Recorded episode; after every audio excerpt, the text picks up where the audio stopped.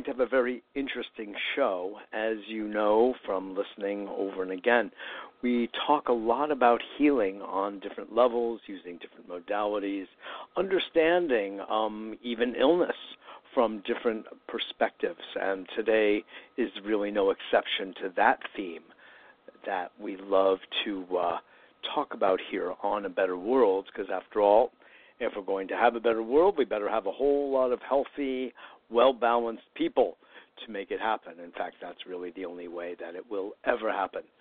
So, to advance that theme and to further articulate some of its nature, I have invited on a lovely gentleman, Barry Cohen, who is the director and founder of something called the Expressive Therapy Summit, which takes place in New York City and in Los Angeles on an annual basis. Barry has a very distinguished career, having been in the helping profession starting out as a child life specialist at Yale New Haven Hospital going back to 1979. In 1982, while director of expressive therapies at Mount Vernon Hospital in Alexandria, Virginia, he developed the diagnostic drawing series known commonly as DDS. We are a world that loves acronyms. A standardized art assessment and award winning multi center research project still in use worldwide. Barry Cohen is the author and co author of numerous journal articles and chapters, co authored and co edited three books, including Telling Without Talking Art as a Window into the World of Multiple Personality, and the workbook Managing Traumatic Stress Through Art, both published in 1995. Barry has taught extensively in the United States, Canada, and the Netherlands.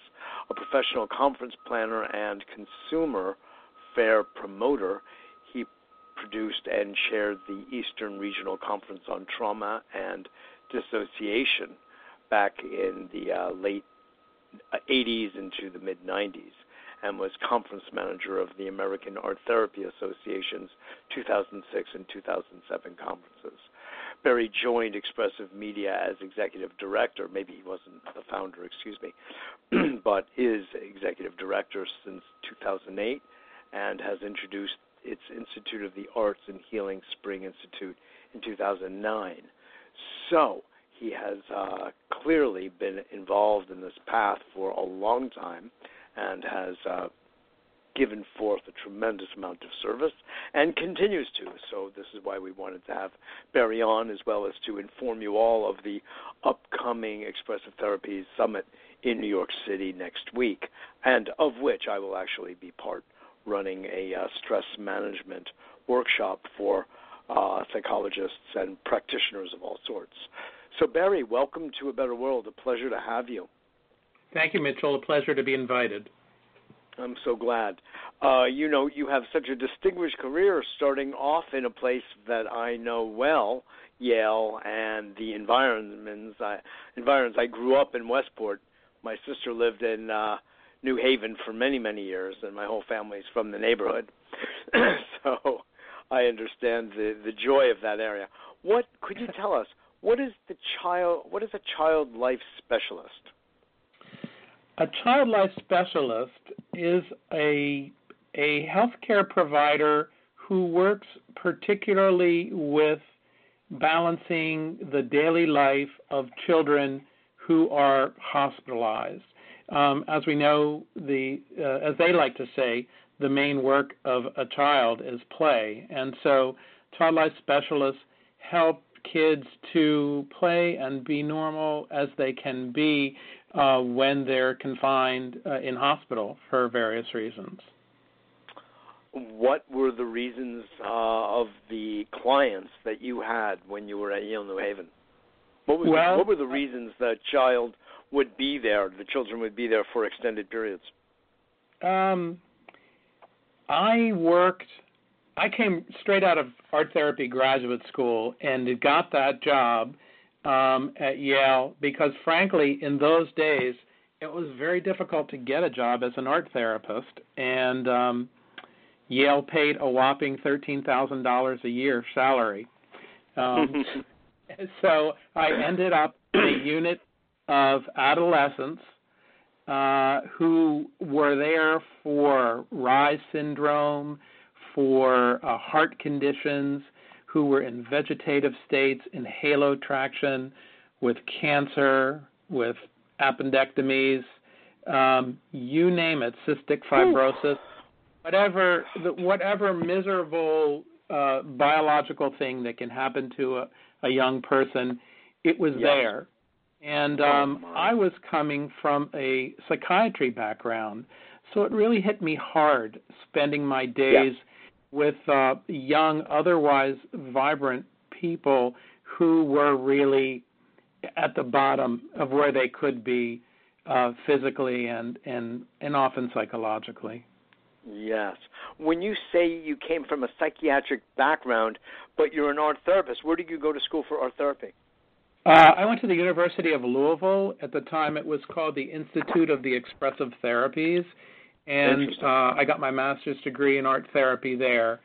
And uh, when when when you go to graduate school to be an expressive therapist, uh, you can take uh, a master's degree in a particular modality, like I chose art, or you could choose uh, dance, or you could choose music or drama, or you could Mhm. become an expressive therapist with a degree in multiple modalities, uh, which a few schools also offer.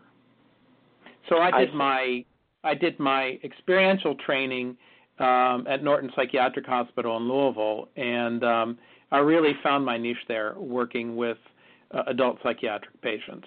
So the move to a see. medical facility with teenagers was quite a shock to my system, I must say. I see. So when you say psychiatric background, you mean psychiatric uh, environments, contexts, As treatment, yes, inpatient treatment. institutions. I see. Yes. Yeah, yeah. Interesting.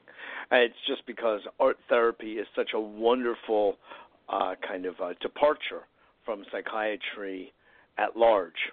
Um, you know, it's a welcome departure, actually. Although it was at the American Psychiatric Institute conference at the Hilton Hotel in Midtown Manhattan in 1979 that I met the Simontons. You Ah, know, yes. and I Uh-huh. was very impressed, and I was not impressed, by the way, with psychiatry. And I've become less impressed as I've learned more over the course of decades. But uh, the Simontons were there, and their use of art therapy for helping cancer kids was phenomenal, and they have the statistics, as you know, to corroborate their incredible therapeutic effects and what we call remissions. Yeah, there's been a lot written about uh, using art uh, with uh, kids with cancer and such, and also using uh, imagery to go along with it, whether it's graphic imagery through art making or whether it's visual imagery, which um, the sort of the whole uh, there's a whole sort of um, series of things that that grew out of that, starting I would say in the Sure. 70s into Yeah. into uh, our our time now, and of course now mindfulness is the uh, is the touchstone for so many people, and that's connected Yeah. well. You know, Yeah.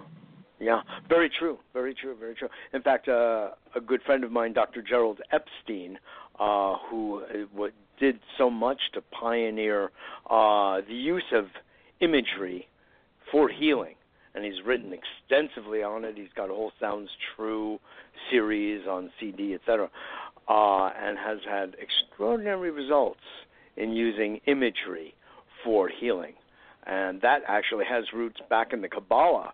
Interestingly, that was one of his teachers in uh, Jerusalem. That's a whole other story. But now you've graduated, so to speak, into doing this um, expressive therapy summit where you're bringing together, Barry, people from so many diverse backgrounds, including myself in this case. Um, talk to us a little bit about what goes on at these summits and what what we have in store in New York City next week. Sure. Uh, the, the summit is quite a unique venue uh, in that it brings together not only people, professionals from all of the arts therapies modalities, which I guess I should say for those who are not so familiar with them art, music, drama, dance, poetry, journaling, as well as uh, photography and video, and uh, and play therapists and psychodramatists. Uh, it brings all of those folks together, also with social workers and counselors and nurses and some psychiatrists. Uh, it's a very large tent kind of conference because it's not association based. It's open to everyone, and, and that means to the mm-hmm. public as well, although it's geared particularly for those in the helping professions. And we this year, for the first time, all of our sessions are at least three hours long, which is quite unusual for a lot of training conferences like this. Most will have yes. short research presentations and papers and panels and things like that. But we really value um, an in depth experiential approach to adult training. And particularly when you're dealing with the arts, if you don't have enough time to do them when you learn about them and really experience them from your own perspective, it's very difficult to translate that into your daily work uh, as as a healer, so to speak, or as a therapist, as an educator, as a counselor. So um, our sessions cover virtually any topic that you can think of in the field, which is also kind of unusual in that most professional conferences will have a theme. You know, on this this year it will be on the topic of trauma, or this year it will be about attachment, or this year it will be about geriatrics. We we don't have a theme specifically so that any topic that could be of any interest to anybody in our international community is uh, fair game for consideration for our program committee. So, for instance, we have a session on autism, we have a session on uh, cancer, we have a session on geriatrics, we have a session on positive psychology, we have a session on financial trauma, sexual trauma, um, uh, post-traumatic stress disorder from a natural disaster, which of course is a is a very uh, current theme for us in, in, in the world today. Um, we have uh, sessions that range from yoga with art therapy to mindful photography to just about any kind of work with kids, with adolescents, uh, with dealing with difficult people and situations. With uh, this year, we have a particular track on uh, gender, sexuality, and identity, which is quite fascinating. So as you can as you can tell, we, we really cover the waterfront, both in approaches to treatment, but also in uh, treatment populations and topics. Mm. I, I'm very impressed with the open-mindedness and what I sense is the open-heartedness of the uh, executive director and those who put this together. I feel like there was a been a lot of thought behind this to gather people from so many different uh, backgrounds and put it together in one, you know, seeming nicely knit whole. And I, I feel like it's a testament to all of you who put this together and created it uh, to be as open and creative, actually, and see the thematic through lines through so many different types of approaches. I, um, I'm, I'm quite impressed with it. I'm quite impressed. Well, thank you. You know, um, your topic yeah. of a better world is what we're after, and the way to do that is obviously to be open-hearted and to be inclusive and to try to share what we all know with anybody else who who shares our goals and missions. Yes, absolutely, absolutely. No, I I, I get it, and I, I'm I'm kind of giggling to myself because um of all of the types of uh, uh, training that I've had, what I'm doing there is one little pinch of the kind of training I've had, and um, and, and it's all fine. I'm I'm I love working with uh, relaxation therapy, as we call it, and processes of letting go, and qigong, and using the Chinese energetic model to help people relate to themselves and to others, and including for practitioners to relate to clients, and looking at people elementally, if you will, the way the ancient Chinese uh, doctors did and actually still do. Uh, and yet, I have where you went to school in Louisville, I went in New York City to the Institute of uh, Social of what was it called? The Institute of Sociotherapy. Robert Siroka and Ellen. Ah, Siroka. yes. Memory is working. yes, you know that, right? Sirokas used to be involved in, in in helping us start the conference eight years ago. Absolutely, yes, Robert and Jackie. And um, isn't that? Oh well, I guess he got remarried. I was with him back when you were doing your internship in the late seventies. So. Yes. On East 20th Street. That was a, you know, I was a, I, I was a young kid when I went, and I loved it. I loved it. I studied psychodrama there primarily. I mean, a little dance, a little music therapy, and at my graduate school, I studied a little dance and music therapy too at Antioch, New England, up in Ah, I went to Hampshire College, so that we were you went we to were Hampshire, kindred. ah, small world. Well, before that, I went to Bard College. there you go. All of a piece, right? But I have since sort of selected those elements, Barry, from what I learned with the Sirokas uh, from psychodrama. I also studied with uh, a Jungian analyst, uh, Michael Conforti, uh, who is a very good friend of mine. He's been on these these airwaves a number of times. You need to tell him to come teach at the summit because we tried recruiting him. Oh, you did? Yeah. Oh, that's such We- a small we'd love to have- world. Yeah. Oh my, I will speak with him about it for sure. he and I went to UMass and I remember we did something like what did we call it? Um like uh mythotherapy or bibliotherapy, something like that, where we were using psychodrama to get in touch with kind of archetypes that were expressed through the Greek myths. Where did we do that? Middletown College up in Vermont. That's right. it was so much fun. And I, I stood in for him at UMass once. I'm sorry? Oh, I was just going to say that, that, that my roots were in, in Jungian approaches as well. So we, we clearly we we've paralleled each other along our ways. Oh my God, yes, that, yes, that was my background. I met Michael actually originally. Oh, I'm going to date myself. I won't do it. But at the uh with Zerka Moreno at the Moreno Institute in Beacon, New York, when I was still at Bard. Sure. So sure. it's just There a you go. thing. But I, yeah, there we go. But I sort of removed the pathology model piece of psychodrama, which always very much irked me. And I, one of the reasons I enjoy the Chinese worldview is because we speak about imbalances, God knows, but we don't talk about disease and illness and pathology in the same way that we have in the West, which I think, from a psychological point of view, can actually be rather damaging and, and damning in many cases in the medical world. So Maybe we should I've sort of that for lifted it out of that space. I'm sorry.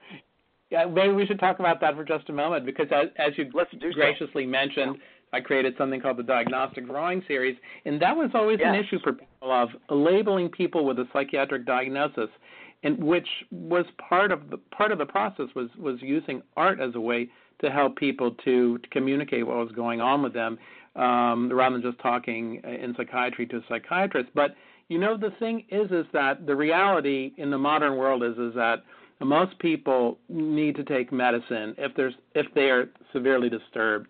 Um, and some and some they were not severely disturbed. And the only way to get the right medication is to get to the right diagnosis.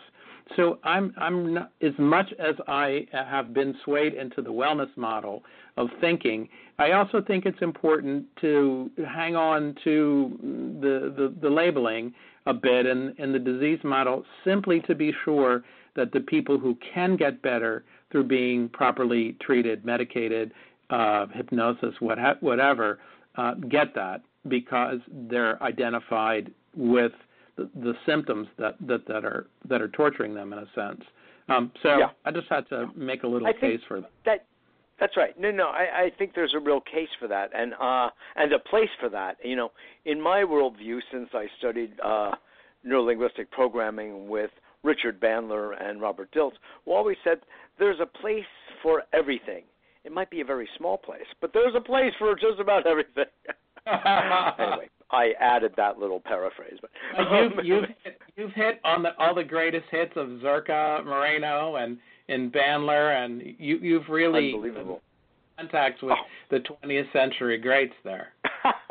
oh, I have been so blessed, Barry, and also I studied uh, one more step in that direction. Is I studied with uh, um, two people who lived with Milton Erickson. wow! and they came back to New York to um, Paul Lounsbury and Nancy Winston. They came back to New York to teach Ericksonian thera- psychotherapy and uh, hypno- hypnotherapy. So um, I, I was in a small group that met with them weekly for several years. What a blessing that was. Whew, God, yeah, but you're right. All the great, the great hits, right? It's like Motown of psychotherapy.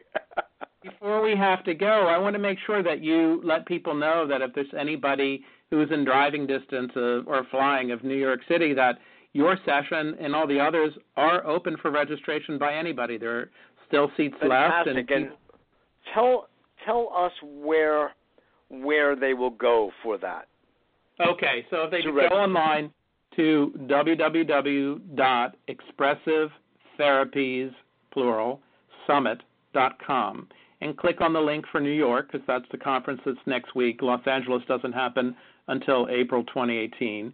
And um, everything is there on that site. They can see the whole program. They can take an evening course by itself, like the one that you're teaching. They can take mm-hmm. a day, two days, three days, four days. Um, they can take it for continuing professional education, or they can take it just for fun, as long as they don't mind being in a place with so many psychotherapists and counselors. that was very funny. That was funny.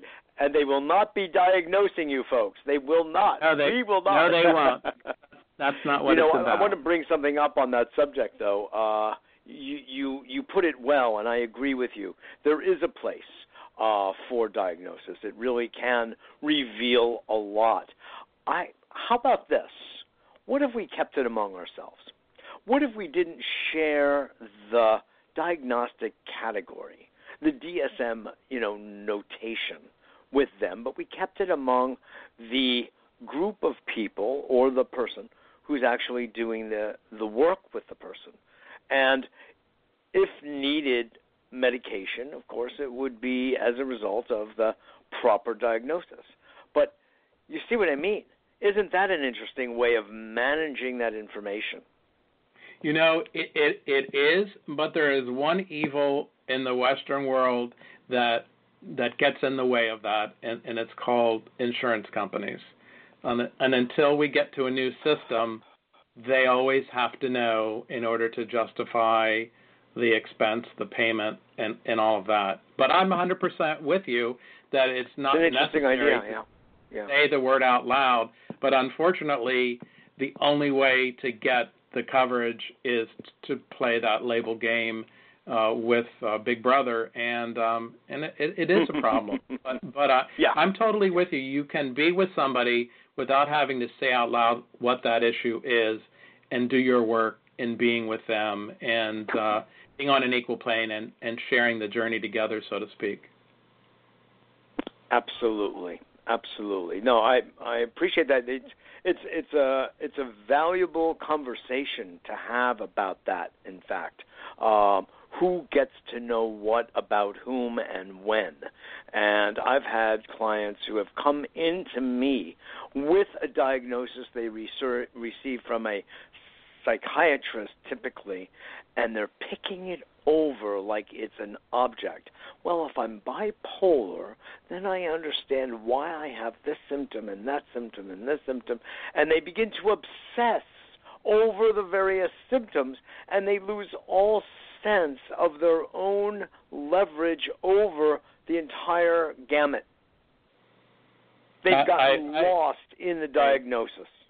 And if they could just stop with the recognition of, oh, that explains why I have these experiences, and then get on with it and not, as you say, turn exactly. it into an object to be overly obsessed about. But you know, one of the one of the main things I think that we're here talking about is is the use of the arts, and I can't say enough about um, what we do in terms of giving people a chance to externalize stuff that's inside of them without necessarily having to talk about it, but just to let it out and to let those of us who are trained in reading the message recognize it and then do the kind of work that you're talking about.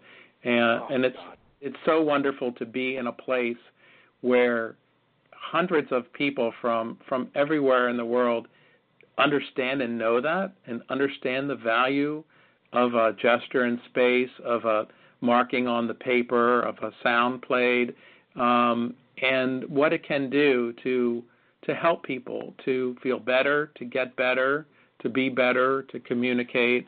Um, it's it's just a wonderful thing. So I, I can't rec- I can't overemphasize uh, the importance of people getting a sense of how the arts can help uh, in in healing.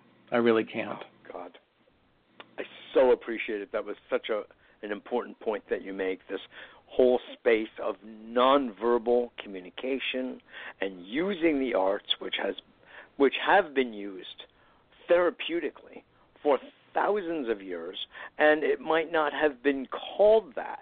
But ask any artist, ask any musician, ask any dancer how they feel before and after. And you, we know.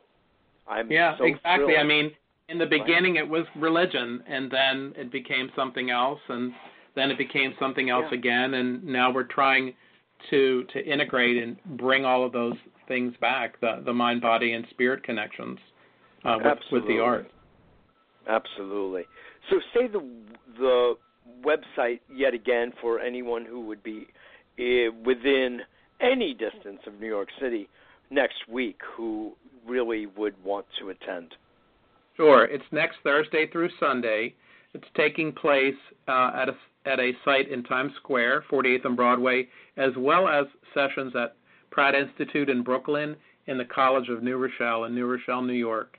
And the website with all the information is www.expressivetherapiesummit.com. That's wonderful. Well, Barry, I want to just thank you so much for having con- constructed it, convened it. I know it's a tremendous amount of work. I've done different things of this sort myself, and I know what it takes a huge amount of effort. And uh, thank you. Thank you so it's much. It's truly my pleasure. Thank you so much. And being a guest on the show today. Absolutely. I'll, the... Will I be seeing you there? Uh, you might, uh, but uh, it's sometimes difficult for me to get over to Brooklyn when I'm running the facility in Times Square. So exactly. Right, well, as, uh, as, a faculty member, you'll can do I? Something uh, different.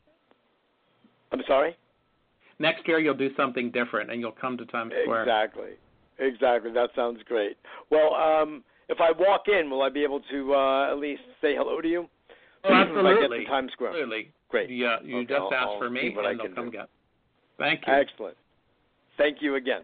Take care now. Take care. Barry Cohen, the executive director of the Expressive Therapy Summit, which I will be part of, as he said, and so will literally dozens upon dozens of other therapists and healers and healthcare practitioners of all stripes and sorts. It's really quite. I've been looking over the website and just enjoying it so much.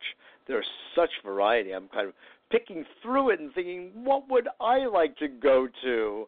How can I learn more so I can be a more effective therapist and counselor myself?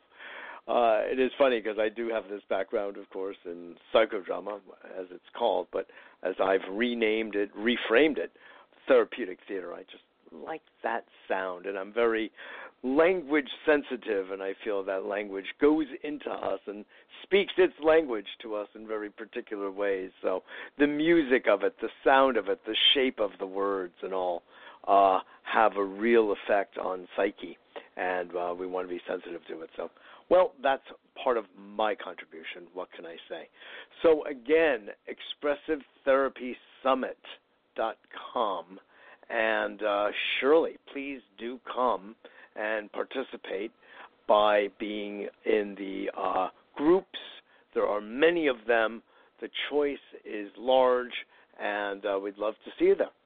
So, for more information about a better world, make sure to go to www.abetterworld.tv. abetterworld.tv. We have a free weekly newsletter announcing who our guests will be or what the topics will be. Sometimes I just speak about various topics and themes on this show. And we have a community cable television show in Manhattan every week as well, Monday evenings at 7 p.m. And uh, that's something else that you could really enjoy. This last week we had Dr. Batmanghelidj, the Iranian physician, talking about the healing properties of water and uh, that illness largely comes from dehydration. Wow, that's an interesting idea. So these are the kinds of things that we cover here a lot on the environment and progressive thinking, paradigm shifting across the board. So make sure you become part of a better world's community and family.